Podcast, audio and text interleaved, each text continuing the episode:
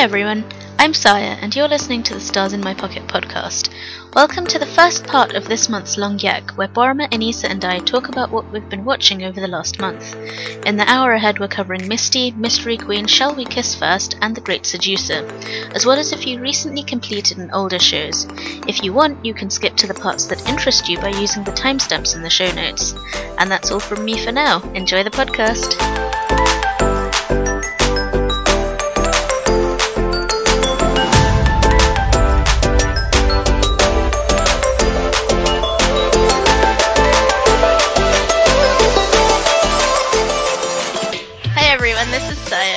Hi, this is Anissa. And this is Boroma. and we are here for our second long yak, which hopefully will be reasonably lengthed and not a really, really, really long yak, though we do enjoy those. That was crazy. Sorry, guys. but probably the most fun we've ever had. yeah. Oh my god, yeah. okay, so the really, really hot drama right now is Misty, um, which I have watched half an hour of the first episode of. Um, but Anissa, you're up to date with, right? I am not up to date. I'm halfway through episode six, actually, and that's one of the things that I want to talk about. So, Tell us about Misty. okay, so it's this really moody and very intense. It's like a 19 plus drama, so it just you know it discusses themes that we don't normally see in our regular rated 15 dramas. Um, it's got Kim Namju as the heroine. She's like this really intelligent, very successful, very kind of ambitious and kind of ruthless um, TV anchor. And she has this news program that she's, you know, she's had it for like a few years and um, she gets them high ratings. And it's kind of her, you know, she has this younger hoobae that's trying to trip her up. And because of the way she's worked her whole life, like people don't really like her because she doesn't really compromise on what she believes and she's very, you know, she does basically whatever she needs to to get what she wants. Um, and then she has a husband that she's estranged from. They have a very interesting relationship. And then there's, uh, you find this out in the first episode, I think, but she's being questioned for a murder as a murder witness slash suspect. And as the, and kind of as you go through the drama, you kind of start seeing like, flashbacks of like what's been going on and what got her to that moment and stuff. Um, it's really well written. It's a whodunit? Um, it's basically just about her. She's all, I would call her almost an anti-heroine. Um, Okay. and I think, I mean, I haven't gotten far enough That's in new. to tell you. It's very new. It's very interesting. Like a lot of times I'm watching her and I'm like, I don't really like anything you're doing. and yet you're so relatable and like, oh my gosh, she is mesmerizing. Like I've always liked Kim Namju, but she is mesmerizing in this role. Like, and it's not just that she's physically completely gorgeous and a really good actor, but she has this like incredible charisma and like the character's written so interestingly. You don't know if you can trust anything she says because she always seems sincere, but she never reveals her thoughts and like what she's really thinking to almost like anyone, not even her, you know, like the closest people in her life. And like it's, it's really, really, but it makes me so anxious and it's so good that I can only watch like an hour at a time or like maybe like half an episode. And then I'm just like, I think it's two things. One is that I'm scared of what's going to happen next because it stresses me out in a good way. Um, and the other thing is that like I want to savor it because it's so good. And so I haven't really been able to watch it that quickly, but I'm really enjoying it. Yeah, I heard that it was really, really twisty, and It is. I've also heard a lot about the trouser suits. Hi, Mary.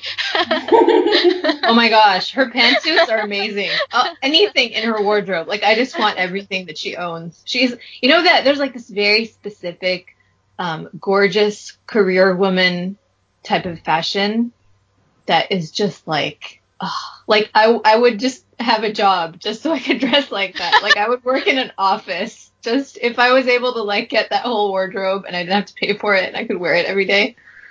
It's so but you know what I beautiful. realized now that we're talking about clothes, because I spent the last month just buying clothes, trying them, and returning them, Mhm. is that no matter how good they look on the screen, I will never look like that. It's Dress okay. I'm never gonna actually am work in an office or have that wardrobe, so you know. But the fantasy is still enjoyable. Like that red I think- pantsuit that she wears is like so good. It's aspirational, right? It's there. Exactly. You can you can hope for it. Uh, answer something for me because I, I tend to choose my dramas depending on uh, what the relationships amongst the characters is like, and uh, I've been I've been trying to avoid spoiler tweets uh, about this drama, but I still occasionally see a few. And um, Oh, don't say anything because I'm going to watch this. Should I Okay, take my no, no, no, no, um, no. I, I hopefully this is not a spoiler. But this is this character uh, married or uh, does she have a partner? Because I keep like there are tweets about her romantic angle that keep So- popping, popping I up. feel like I've heard the name Kevin or something. Did I Uh, make that up? There is a Kevin that is involved in the picture somewhere. She is married, but she's kind of estranged from her husband. That's not a spoiler. You find it out in the first episode. Um, their relationship is very interesting. Okay. I'm honestly like I don't know what's gonna happen between them, but I'm rooting for him because he's like so he's he's just so earnest and sincere and like he wears these suits and he's so upstanding and he loves Oh, her so, so much. so he he's the earnest one and she's the twisty one. Okay, I already like this. Yes, that's good. he is like the female lead who like loves the guy for years, and and the guy never cares about her, and she's like, "I'm here for you. I'm gonna make sure your dreams come true. I'm gonna sacrifice myself for you." And the guy's just like, "Whatever, I'm too cool for this."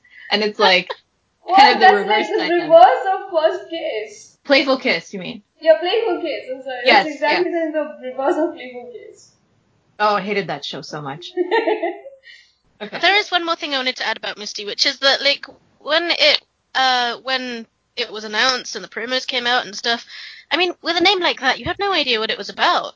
I just wrote it off immediately. It's like, why would I watch something called Misty? You say Misty to me, and I think Brock, right? So Oh, why, you're kind why of is it called Misty? I still I- don't know, like six episodes in, why they called it Misty. Maybe because it's like there's a fog of mysteriousness around what's actually so like not what happened. And- Okay. yeah. um, honestly, the only to- reason I cared was because I love Kim Namju so much, and so when I heard about it, I don't remember hearing the name, but I was just like, ooh.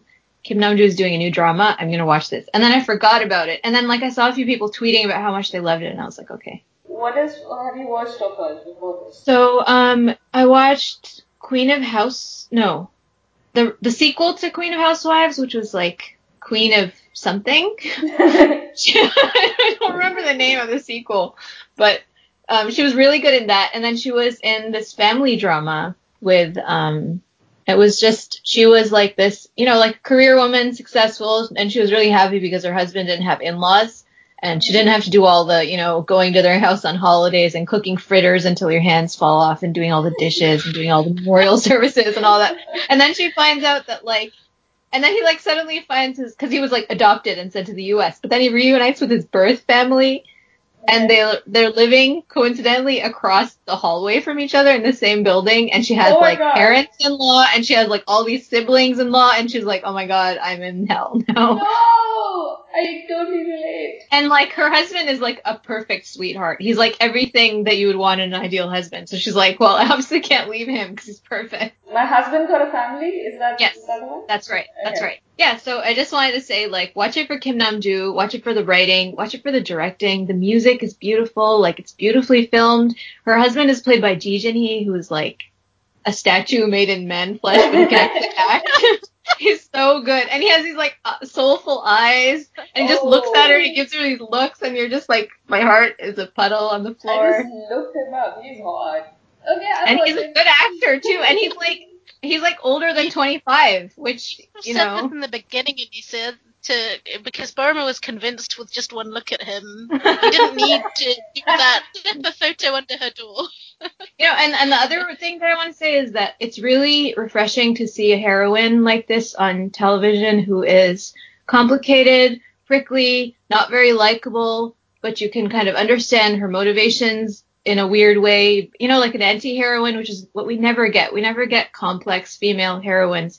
We always get the complex hero that we have to spend our whole time like figuring out and understanding and trying to wrap our minds around and deciding whether he's worth redeeming or you know like this is what I really love. It's it feels really different for that reason.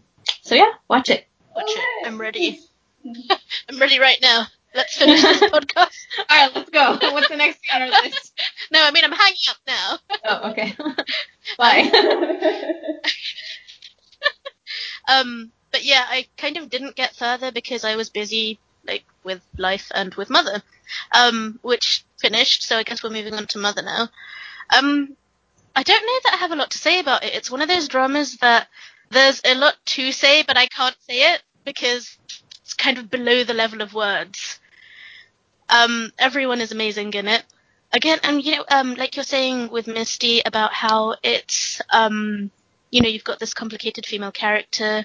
Mother is a drama that is totally centered on women. Mm. Um, and it's not just one complicated female character. Every one of those women, um, and uh, in every sort of stage of life, in every position of, of uh, like in every relationship, like you know, as mothers, as daughters, as wives, as sisters, as um, criminals on the run, as abused um, uh, uh, young girls. There's like imagine like a sort of a, like a diorama, and you have everything is in 3D in, in this drama. Every person is in 3D. Every character is their own fully realized person, and they dominate their own storyline. Like you don't feel anyone is is existing to support somebody else's storyline. They're all sort of it's very real. Um, and I think we talked a bit about it last time, the basic premise. Um, do we need to quickly go over it again? Um, Lee Bo-young plays um, uh, a scientist who has uh, who had a, a trouble uh, not a troubled past. She was abused as a child, and she was adopted by this actress, and she grew up, or at least her childhood was somewhat in the public eye, although that's not really that relevant.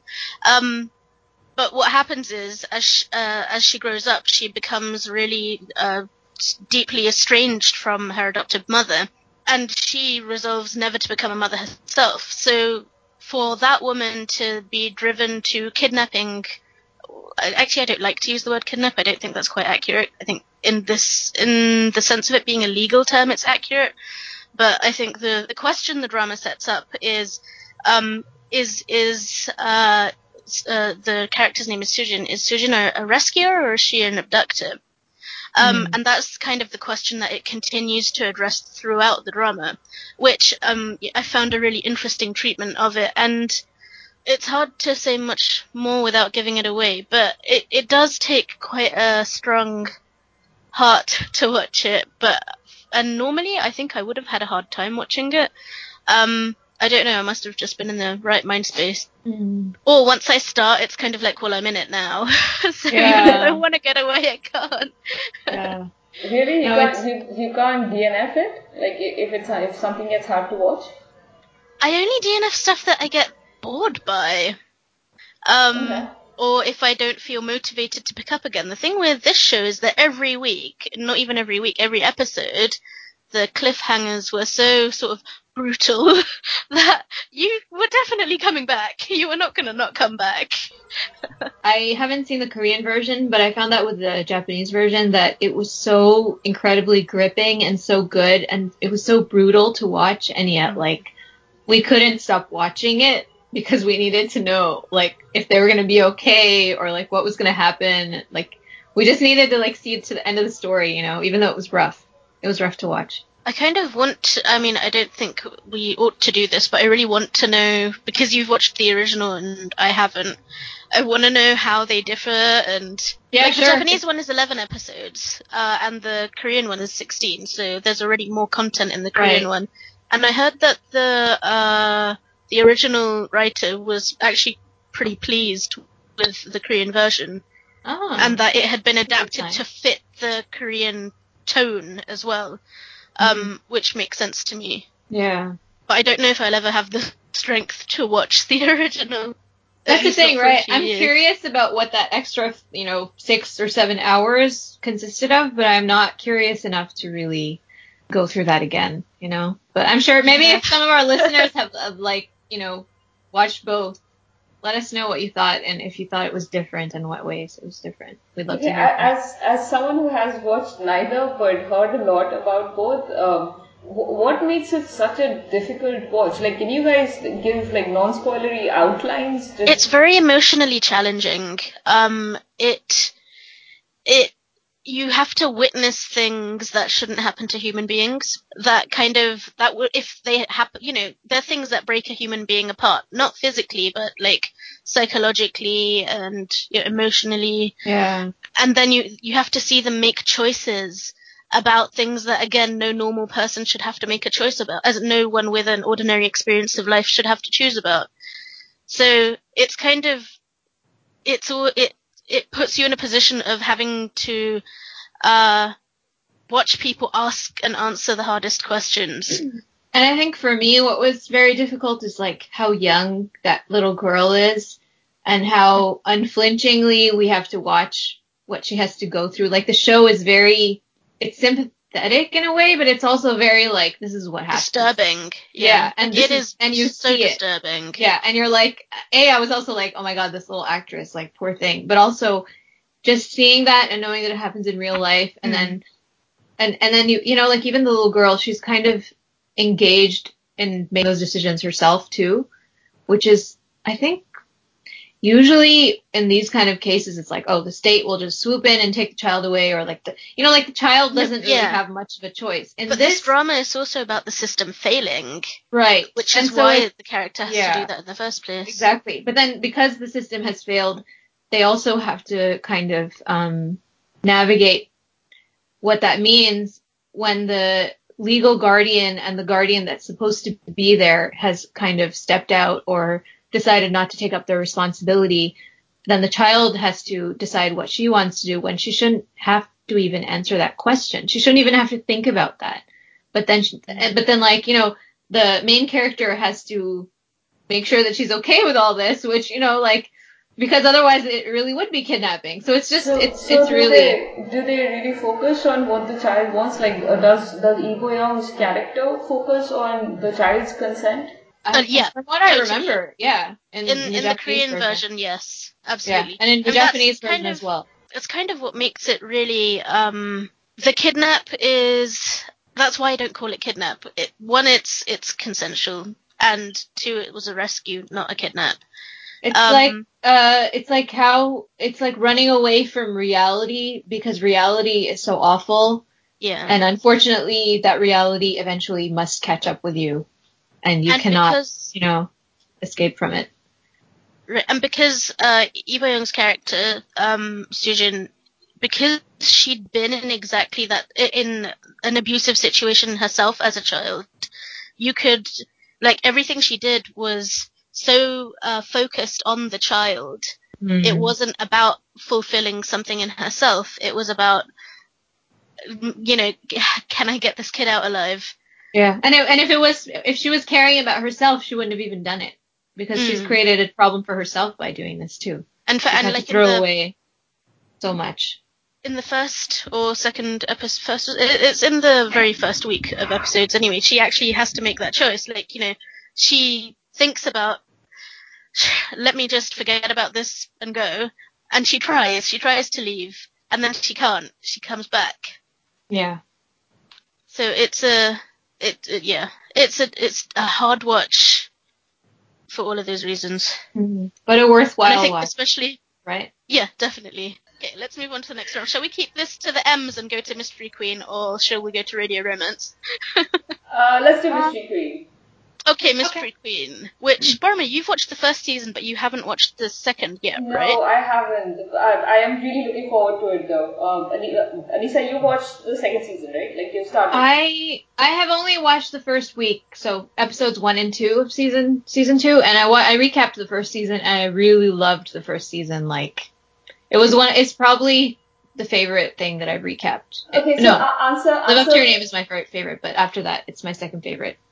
Go ahead. Uh, answer the, the burning question here. They left it at a really weird stage in the last uh, season. So, is there hope for like a good conclusion in this one? Like, how, how does the first week look? So, there that question of his, you know, ex-girlfriend or the girl that he's been waiting for Yeah. slash the unsolved case of Solok's parents um, who were murdered, I think it was like 17, 18 years ago. That um, I think they're going to deal with it in this season because uh, like a mysterious figure from the past resurfaces. We don't know if it's actually her or if it's somebody who's pretending to be her, but like she shows up. And then there's this unresolved semi romance that we kind of had hints of in the last season, which it seems like there's definitely feelings on both sides, but they're like too awkward or too shy to talk about it, but it's still kind of, so it's there. I mean, like she's definitely not going back to her ex-husband that, that, that, that side of the story is clearly over. was resolved. But- yeah, but, and you know- um, you have the same like most of the same people. They're all still very charming. But the thing that I'm a little disappointed about is the director changed, and it's changed the tone of the show. And I'm sad to say, not for the better. Oh, So- damn it.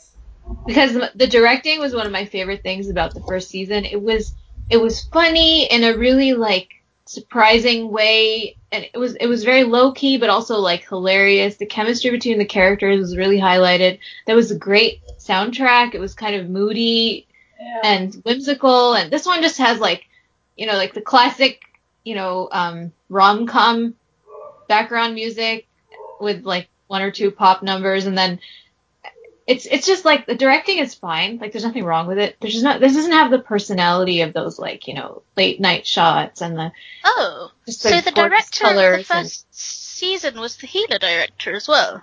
oh really? Interesting. Well, I just know that he didn't come back. That makes a lot of sense because they, I, at, at the time I had thought that there was a particular, uh, like I thought this fit a particular genre, just the tone and look of uh, the drama, and I, Healer came to mind. So um, I'm Oh, interesting. So like it's not bad. Like the first two episodes are not bad, and it's like interesting. and You're getting back into it, but it just doesn't have the same. Like I feel like Mystery Queen two really um it surpassed its genre. You know, like it kind of it rose above what you would expect for that kind of procedural yeah. kind of you know quirky comedy slash crime, which is Yeah. kind of an interesting tone to begin with. But like because of the two leads, because it had such a likable cast, because the writing was interesting, and because of the directing, it just kind of took it up a notch. Mhm. I'm not feeling that so far with this season. It's kind of disappointing, but I guess we'll see. I'm I'm gonna keep watching. I just haven't had time, but that was a little bit What- What about the way the characters are portrayed at this point? Like, uh, uh, Yusolok, uh, is, is, uh, Yusolok still the way she was before? Like, are there any, um, I don't know, strange new developments in her character? Because I really wanted to stay the way she was before. Like, it, it, she was a pretty unique character, um, as a protagonist, and I don't want her character to go through, you know, like, uh, No, like so far, yeah, so far she seems the same, which I like, and he also seems the same, but um I feel like in the first season what one of the things I really liked about them was their dynamic, which was a lot of there was a lot of like bickering and like funny moments where they kind of butted heads but not in a an angry way just kind of because they're so different, but they still appreciate each other and they had a lot of honest conversations and I hope that we don't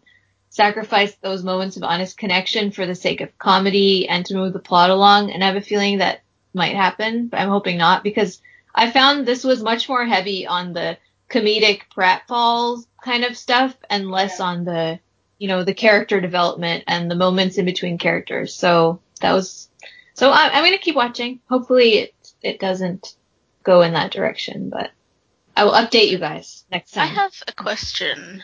Um, actually, it's not so much a question as a kind of just a comment, which is um, when Mystery Queen won, when it was airing last year, I watched about six episodes of it, but I found it really boring. The case that I was on, it was like it was three episodes, and they were still dragging it out, and I was just like, please, just solve this crime already, because all the But it's not really was about there. the crime. Yeah, it's it's not really really about the crime. It's about the two of them finding that partnership and getting to know each other and finding out that they're exactly what each other needs. And for Solok's journey to like get out of that trapped environment where she doesn't feel like she can be herself with that family that she feels so much obligation for, but who are basically suffocating her. And it's Yeah. about her journey, you know, to doing that and finding this guy who's like such a weird match for her, but at the same time, like her perfect, like you know, it's like yin and yang. They just fit together so well, and they work together well too. I didn't I didn't intend to drop it. It just kind of ended up backburnering, and then I heard that the end, like the end of that Mhm. season, didn't have a like it didn't resolve uh, it didn't resolve everything. So and then we had there was a season two. So I thought I'll wait it out, um, and then when it's finished, then I'll watch it. But it doesn't like it doesn't sound like season two has been worth waiting for. So Well, honestly, I've only watched two episodes, so I also don't want to like you know jump the gun and when it finishes, tell me. I will. If- yeah. I'll worth hopefully I'll be done watching by the next yak, and then Because I'll. maybe it's one of Yeah. those things that if if it's in marathon, maybe I'll enjoy it rather than watching it week to week. So I'm reading a few comments here that are basically saying that episode 8 is reminiscent of the first season and uh, the writing is much tighter. So hey, that gives you hope. Yeah, I mean, I'm definitely planning to get back to it. So yeah, Yeah. Okay, shall we move on? sure. Yeah. Um. Okay. Well, let's go to Radio Romance, which uh, just finished. I think was it this week? I've lost track because I got so bored. Um, I'm the only one watching this, right? Yes. Do you know what? Yeah. I thought it was finishing last week, and then I was like, "Yeah, it's finishing, gonna be done," and then I was so disappointed. Radio Romance committed so many sins. Firstly, it's very mediocre. Like, um, it's not just that it's mediocre; it's kind of mediocre and a little bit old-fashioned. Like, it's a kind of a rom-com that you would expect five years ago, not now five years ago at the least. Um, like we talked about last uh, last month, we talked about uh, you know how the he- hero is different and stuff, and but basically, I think this show has kind of sealed my ambivalence bordering on dislike of Kim Se- uh, Kim So-hyun Oh Um, no. Why? because she's boring. She's like 18. You can't write her off. Just I Yeah, don't do that. years. no, but you know, like sometimes you see people's names and you're like, oh, I'm going to check that out because of them. I am not going to check it out because of her. Okay. So unless, unless she comes up with something brilliant. let me let me just quickly uh, sort of describe her character. We talked about last time. We talked about uh, how her. Well, I talked about how boring her uh, character was in Master of the Mask, and that was it was because of the way that the character was written in that show. But in this show, I feel like her acting itself wasn't up to task because, um, like you could see her trying to, and I, I feel like I'm in a minority here, so I'm prepared for uh, negative uh, opinions of my opinion. um, so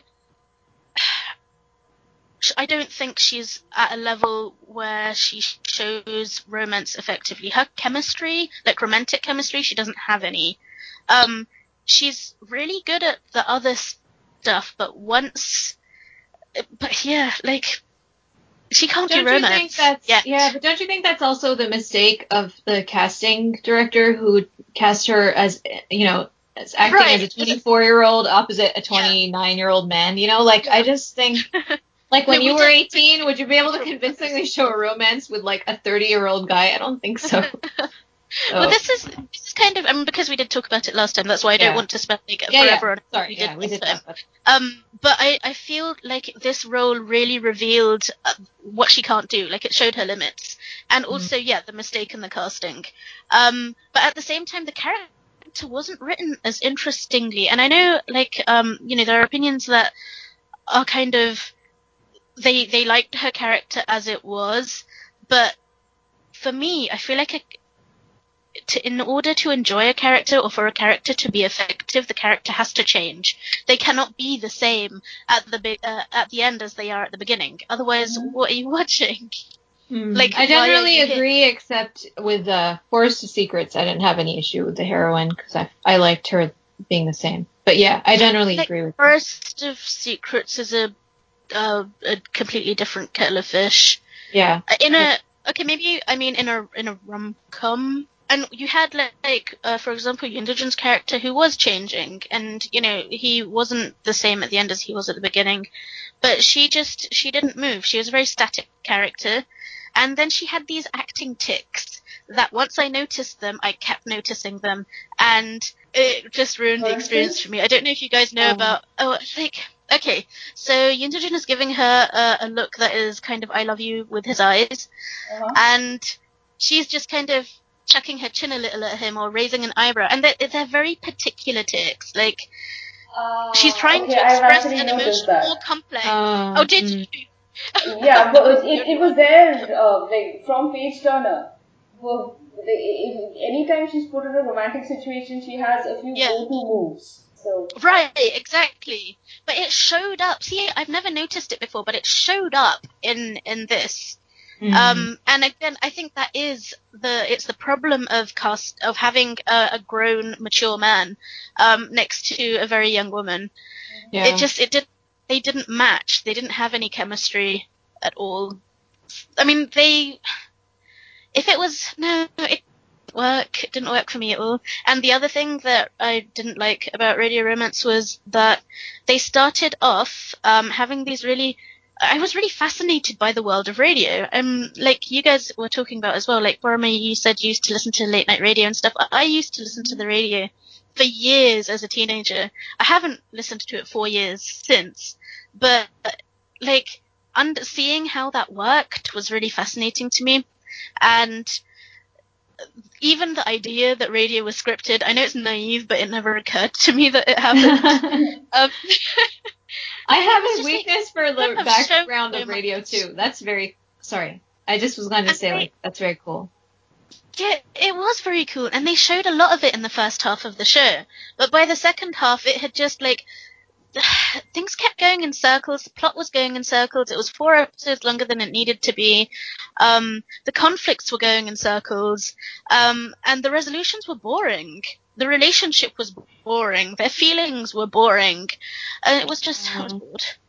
I forced myself to Too bad. finish watching it because uh, of you know that whole sunk time fallacy thing, but yeah.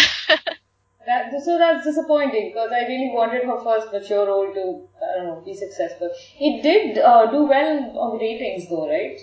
like So it Goodwill- started out with like a five to six rating nationwide, and it ended up with four to three, three to four. So it went down a little bit, but it re- it generally remained around five for most of it. Uh, three to five for most of its run. So, but it's is it on a cable network though? Is it? No, it's KBS, so that's bad. yeah, it's KBS because I follow KBS on uh, Instagram and uh, they keep showing me clips from Radio Romance and Right. um, and you know weirdly the, the clips have been keeping me, me informed of what was going on. Uh, like I didn't actually have to watch the show because they were showing the main scenes. Like in the last few weeks. I think um, so. Her uh, the uh, Yoon Park's character. Uh, Ikang, right? Uh, so his Yeah. character, Yoon Park's character, I think confessed to uh, Kim So-hyun's character, and uh, uh, she looked very blank. Like the, She the- always looks blank. Oh my that's exactly the thing. I was so surprised at the expression, lack of woman. reaction, and I should, they showed the entire clip, and here was Yoon Park's character really bearing his heart out and asking if there was still a chance, or you know, if he's too late, and she just looks blank. Like literally, she does not look surprised. She looks does not Blank look. all the time. So Do you understand very- why she's yeah, boring to I, watch? I do. I, but I was actually, I thought maybe that was an anomaly because most of the scenes that they showed us wa- wa- was actually between uh, Yoon Doo-joon and uh, Yoon Park's character. Like they were really Right, pushing I the was- romance there. But I was actually about to say in in the show itself they didn't give you much of it. Like right at the end they gave you a bit, but that was the best relationship in the show. okay. It was funny. It was uh, like it, it. They pushed each other. They challenged each other. They talked a lot. You could see expressions in both of their eyes, Yeah. and um, it was a really actors. interesting relationship. So maybe then- that's why they are the ones who keep on appearing on my Instagram.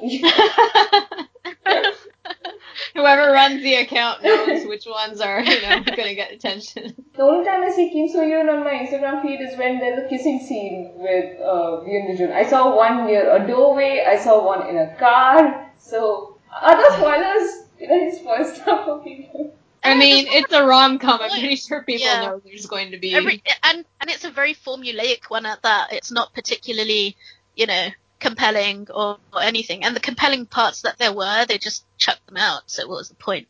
I'm sorry for people who like the show. Please continue to like it. It just wasn't for me. okay. Um. So I think I've got the longest list. So I've got a couple that I don't have much to say on. I also watched Sirius, the four episode drama special, which was 2013. Oh, that's older than I thought. Okay, so this has a, a young Park Hyung Sik and also uh, Seo Jun Young, who we actually haven't really seen in anything recently, at least not in anything big. Um, but I remember him from Super Daddy Yeol, he was the second lead in that, and he was really good. Mm. So it's a pair of twins, identical twins, and of course, uh, they both play, they each play the role of both twins. Hmm. I remember is- when this came out. It looked good, but I didn't watch it. It was good. It was a little bit harrowing. Um, but yeah, there's not much else to say about that except I, I enjoyed it. If you want to see a young Park Hyung Sik just as he's developing that screen presence that he currently has, it's really interesting. And that's Um, nice. Yeah. The poster seems to have something about angels and uh, know, fallen angels thing going on. So is there a good brother and a bad brother? Yeah. Something? Kind Ah. of. I don't want to give too much away, but um, one brother ends up in jail while the other one becomes a, a, a police officer or detective. Um, and then they encounter each other again when the what the brother in jail comes out. So it's really it's it's a story about their relationship, but it is very painful Hmm. and very few good things happen. Okay, so it's good but dark, basically. yeah, basically. okay. So if you like, if you like good but dark, try it. And talking about Um, Park Hyung you have Hmm. another drama on your list where he made Yeah! an appearance. it's completely coincidental, so we didn't do this on purpose. but um, High Society, which um, I think you guys know how into Temperature of Love I was. Yes. I really, really loved that show so much. Like you don't understand how much. So because of that, I thought, okay, now I need to check this writer's previous work. And she also wrote High Society and the uh, the one that I watched after that, which is Doctors. Um, so High Society uh, is kind of it's quite typical, but it's interesting. And you've got uh, Park Hyung Sik, who's the second lead in that, uh, Sung Joon, who is the um, the actual lead, and Uee, who is the female lead. Um, but I, I feel like this drama is a perfect demonstration of how Park Hyung Sik always steals the show. It's like it's the law of his dramas. and his relationship with the Yeah. uh, uh, main lead's friend, I, her name was uh, G or something. That was the uh, second. That was the secondary romance. So his romance was with uh, Im Ji-yeon, I think. Uh, and her Im character's yes. name was yeah. Yeah, so I found that really cute. couple was Sung Joon and Uee. yeah, and They they, were were not cute. really adorable. No, they were not. But you know what? They weren't as bad as people uh, made out because I remember when this was airing, I actually watched an episode when it was airing, and again, I didn't drop it on purpose. I just didn't pick it back up because probably I was watching something else at the time. Um, so I didn't really have anything against it. But also, another like lesson that I constantly get taught about dramas is that I won't know if I if it's something is worth watching until I watch it because Yeah. it seems like I always like things that everybody else thinks is rubbish. So everyone thought this was rubbish, but I found it really compelling because it was all about these hard family relationships. And again, maybe it's an Asian thing. Like we're expected to have certain types of fa- uh, certain a certain quality to our family relationships. Like we're expected to maintain them. Uh, we're expected to have much more sort of filial piety. Um, and like the expectations the family structure places on us is different to Western expectations. And I think that the poor response from the majority of sort of uh, English speaking viewers is because they didn't relate to that. They didn't Hmm. get why she couldn't just leave her family, why she had to put up with this, why. Whereas for me, it was like every time, start, like several times an episode, I'd be like, exactly, you understand my life. interesting. That's interesting because I don't, I didn't finish watching Temperature of Love after we did the first impressions, but I did like the beginning. But I, I haven't seen either High Society or Doctors, but I really love um, One Warm Word by this writer. I'm gonna watch that next. yeah, and it's interesting because we've had a few like I call them adultery dramas but um, and I don't generally enjoy those because they're just I don't know. I'm. This is also what I need. It's one to of my. me. It's it's one of my adultery. Can I notes. watch it? Well, Yeah. it is about adultery, but it's about the end of an affair and the aftermath. So like it starts with the end of the affair and the rest of the drama is about like the emotional and psychological wreckage that these two people have caused in their lives and in their families and how they deal with that and move on from it and it's it's very painful to watch and it's very um it's very smart about the way that human beings relate to each other in their relationships and so it's not the type of melodrama that you're like, why are you torturing me? It's more like, this is really painful, but it's also, it feels really true and it feels very um, authentic. And I cried a lot, but I really, really enjoyed it. Okay, bouncing off uh, High Society though, uh, for Saya, I, I really wanted to watch Father Strange simply because of the family dynamics. Um, I mean, uh, we already Yeah. discussed this, and there is a podcast episode uh, that's going to be released at some point next month. But um, it just Saya, you need to watch this. I promise you, you're going to love it to bits. So Sorry, Yeah. watch what? Missed- is Strange. Oh right. Do you know what I was watching? In fact, I was watching Doctors, thinking if this is what you call slice of life, then and Father is Strange is like this, and I'm rooting for every single relationship in like every single character in this show, then maybe I need to watch that show. But then I thought, 52 episodes. Oh, they, they just You won't even notice. Yeah, says the girl but who just know- watched like like five 16 episode dramas in two Yeah, but weeks. do you know? Well, not five. Like two days ago, I was watching Doctors, and for no reason, I was watching it until 3 a.m. And I was just like, "Oh my god, I need to go to sleep! Please stop! Stop making me click the next one." so yeah, I I think that marathons and binges are extremely bad for me. Usually, I'm I'm like totally fine with rationing myself. I think I was extra tired that day, so it was harder to turn off.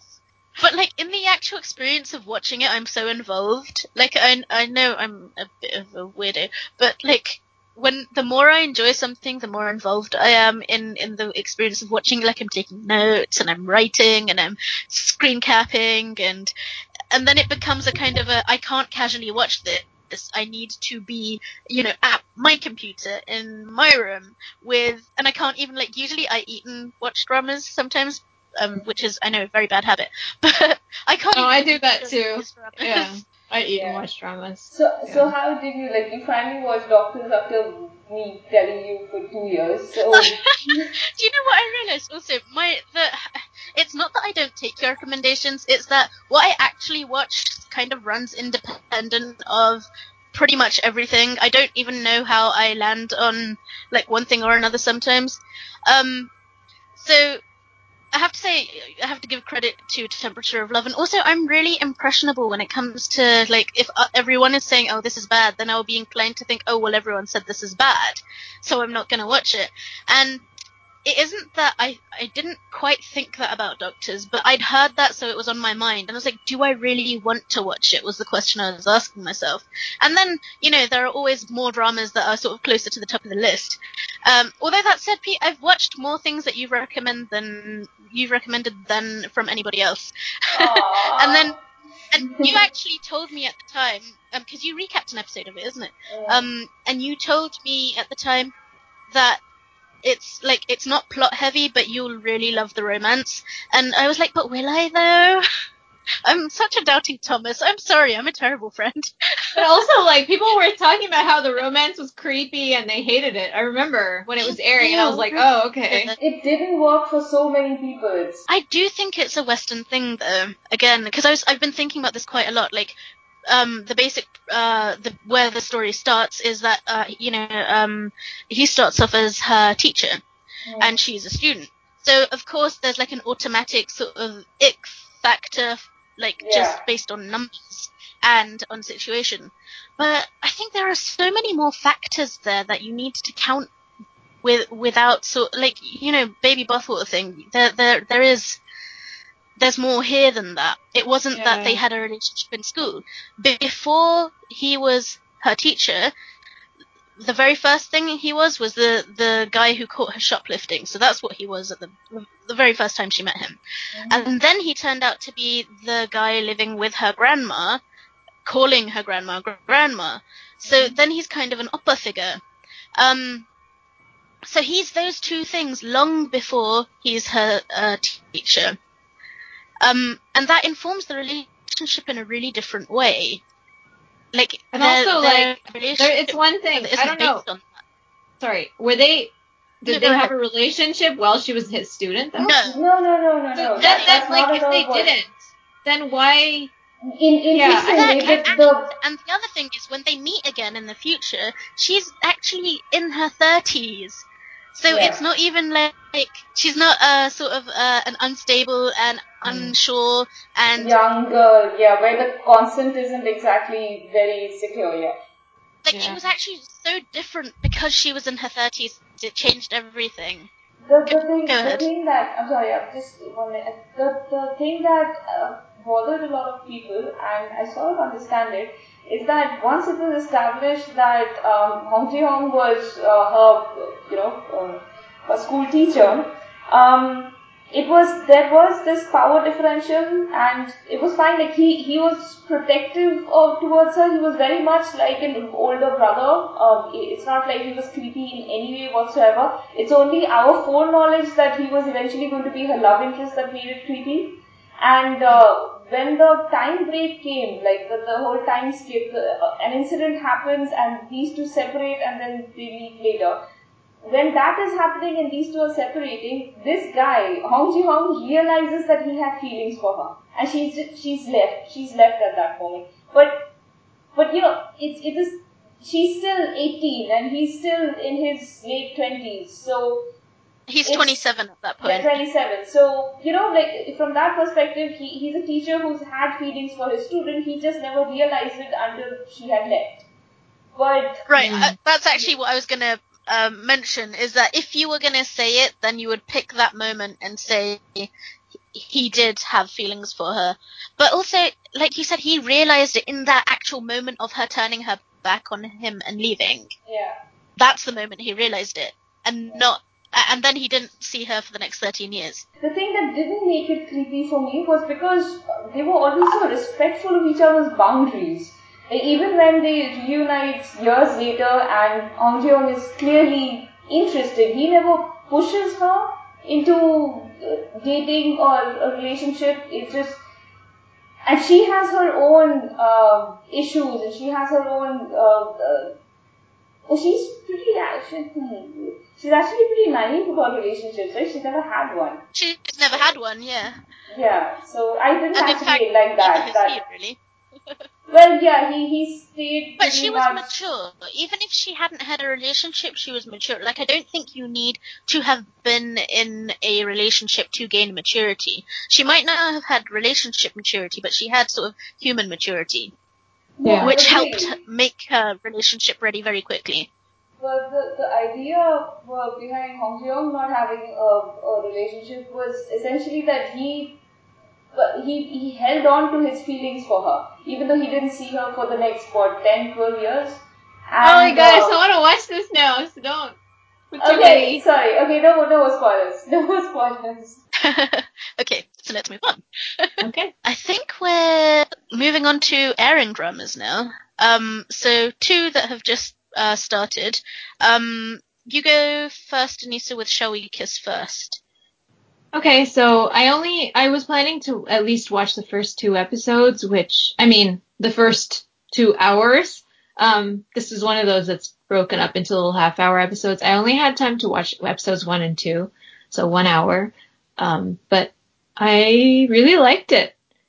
Um, it's What about about? You kind of didn't get anything from anything. yeah, so so that it stars um, Kim Sun-a of uh, you know my name is Kim Samsoon fame and and all that, and um, Kam Woo Sung, who is he. I really loved him in Alone in Love. He also was in Spring Days a couple of years ago. He's like he's like such an ajushi, but in like a good way. He's so he's got that like grumpy but charming kind of you know. He's you know I think he's uh, supposed to be like almost 50 and she's in her 40s. So it's like two older people who they're both divorced. Um, and she's a stewardess, um, who's like in severe debt. Um, she has the woman that her husband cheated on her with is also her superior at work and she's younger than her too. So she's kind of making her life miserable and she's like, you know, owes I don't know how much money, thousands of dollars. Her dad just passed away. So like she's very lonely. She lives on her own and she's kind of like her her thing is just like life is too long, but I can't stop living. So what am I going to do? I just have to keep living. And then he is also divorced. They don't really um tell you too much, but I think his wife also cheated on him. He's alone. He's he's just like a misanthrope. He doesn't like people. All he has is his dog, but the dog is also kind of sick and, you know, is probably going to die soon. And what? they live yeah, it's it's sad. I had a feeling you would be the saddest about that. She's not gonna um, watch a show that has a dead dog. Oh, a dying dog. I'm not watching this. I'm sorry. I, I've already oh, checked I mean, they have sad lives. Okay, they have very sad lives, but they have mutual friends who are married to each other. I think both of them's best friends are married to each other, and so. Um, and they also live, she lives in 401 and he lives in 501. Or maybe, she, yeah, I think he lives above her. And so like the first time they meet, it's because she's knocking on his door because his bathroom is leaking and it's dripping into her bathroom and she's like, get out. And and he kind of ignores her because he just found out that his dog is dying, and then he goes and he just like goes to take a shower, but then he gets trapped in the bathroom. So then he's like so trying to get her attention from the, the floor. So he's like knocking on the floor of his bathroom, and she's underneath. She's like, "What is this pervert trying to get my attention when I'm in the bathroom?" So she ignores him, and she keeps calling the security agent. She'd be like, why aren't you getting in touch with this guy? I need to, you know, like my bathroom. I have like three buckets in my bathroom. They're full of water. Like, what is this perverted jerk doing. so like three days later, he gets, his best friend gets worried and like breaks open the door. And meanwhile, he's like having nightmares of being one of those guys that like ends up, you know, found dead in his apartment because he's single and divorced and he has no friends. He's like shivering in his bathtub. Yeah. They take him to the hospital in an ambulance and she sees him being taken away and the security guard is like, yeah, he was locked in there and he was trying to get out and she like remembers hearing him knocking and she's like, oh my god. And the security guard's like, I hope he didn't die. She's like, oh god. so, and then even after all that, like, her best friend has been trying to set her up, up on these dates because she's like, just find another guy. You can just have a companion for the rest of your life. She's like, I'm too old for romance, whatever. And then she finally agrees to go on this date and it's him but he, he shows up in like this ridiculous getup, and their date goes completely disastrously. Um, and then right at the end of this first like hour long, I guess it, it it plays like one episode. You see this flashback to the first time they met six years ago. And I won't spoil what that encounter was, but one of them remembers it and the other one doesn't. Um, and you see what that interaction was and it was like an important time in both their lives and a difficult time in both their lives. Um, and then it just ends there. And so like I'm really excited to see what happens next. Oh, that, huh, that actually sounds good, barring the tango yeah, I'm sorry about that. That kind that was like, but yeah, just the the directing is good. It's funny, but it's not like a slapstick funny. It's it's humorous. The dialogue is very humorous. Um, the characters feel like real people the acting is really good across the board. Um, the ex, well, not the ex-wife. She's the ex-wife. The new wife of her ex-husband is played by um, Park Si-yeon, and she's like deliciously hateable. She's really good as a villain. She's always good as a villain.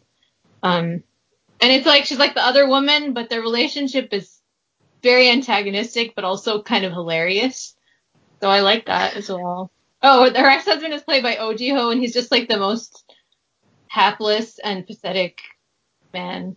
And yeah. he's just useless. He's just a useless man that I don't understand why either one of them wanted him. But oh, he's the Oh My Geum-bi guy, right? So hmm? Uh, he was the dad in Oh My Geum-bi. I think yes. uh, Boroma's seen that, isn't it?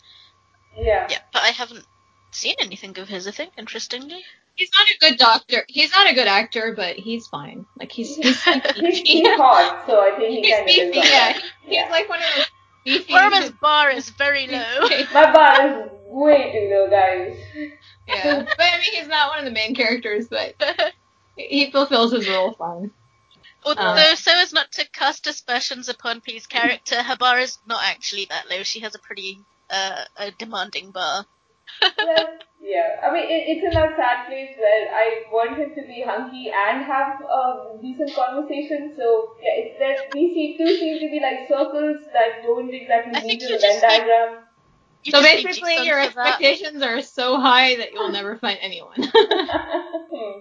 one other um, on, Anissa. One other thing about the should we kiss first? Like you can probably tell from the title, but I, from what I've seen, like they haven't gone to that yet. But I have a feeling this is going to be one of those where like the physical relationship starts first before the emotional relationship starts. Uh, I'm I- getting I those vibes from Yeah. the from the premiere. Yeah. So just FYI for our listeners, if just so you know what you're getting into. exactly. Be excited or be warned. I don't know what to tell you, but that's putting that out there. Okay, the great seducer. Great Speaking of producer. giggling, go ahead. Uh, the hot item in Ramaland, I guess, right now is uh, Woo Do-hwan, and I haven't seen him in anything yet. Um, so you go into this thinking, hmm, is he being overhyped and stuff? Um, have you guys seen Gossip Girl? Any of it? Yeah. No. Well, basically, Gossip Girl is kind of the last thing that I would ever watch, and somehow I ended up watching it. I think I was just like between shows and I was looking for something, and this is what you landed up on. and there was nothing. So I was like, I, I honestly do not know how I got started on that because, like, I hate, I really hate sort of scandally type of stuff, and um, basically, Gossip Girl sums up everything I don't like. Right, which is why I didn't watch it because of the title. I was like, oh, okay. And similarly, like, you know, with The Great Seducer, again, it sums up all sorts of things I really dislike. Like, it's not my type of drama. But I don't know, man. There's something very magnetic, and it's like it's oozing with dangerous charisma, and there's like it has this toxic undertone, and it's kind of thrilling. Like it's like a thriller of I don't know. What is the premise? I'm really rubbish at this. Hold on, Is this the one up. that's the remake of Cruel Intentions? Yes, that's the one. Oh, Oh. sorry, I had no interest in watching it. right. So the girl, I have it. Oh, Moon Ga-young. So the uh the character is called Suji. So Suji Six, um, Shion, who is Woo Do-hwan, she um like sets him. It's kind of setting up this uh storyline of her setting him up to date a girl that she wants to get revenge on because she was dumped by um this other guy, and the new girl as in Joy is her ex's sort of first love interest. They're not actually together, but he he appears to have a crush on her. Oh, Um, okay. So sh- she's like out to destroy anyone who has made her unhappy. And the thing is, she's not hateful. She's quite uh not quite sympathetic, but sympathetic if you know what I mean. Like you get her, even if you don't agree with her.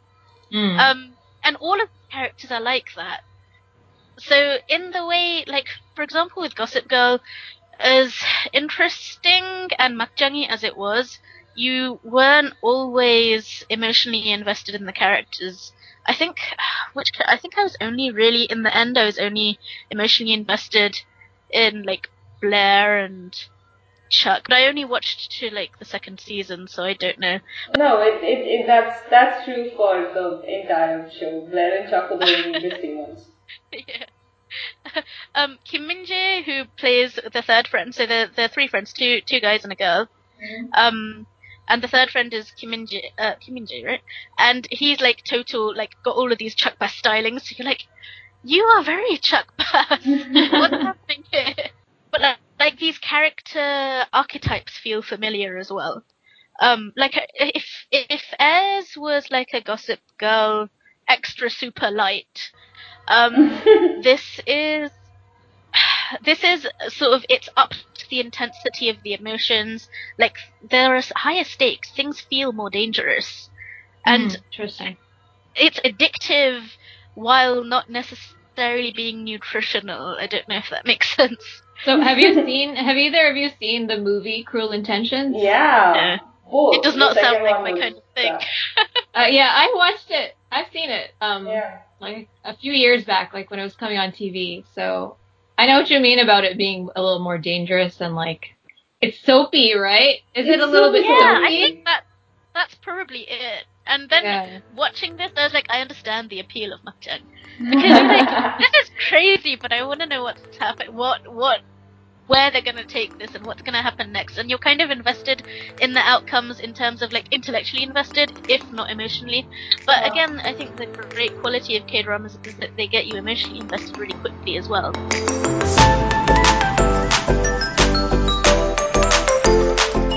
And that conversation ran a little longer than expected, so we figured this was a good place to call a break. In the next part, we take a foray out of K drama land to talk about Chinese dramas, and we'll also be introducing a new segment, which we really hope you guys will get involved in too. You can leave a comment on our YouTube page, contact us via Twitter at a K-Drama Podcast, or email us at starsinourpockets at gmail.com. For those of you listening via iTunes, we'd especially appreciate if you could take a moment to leave us a review, since that helps people find us.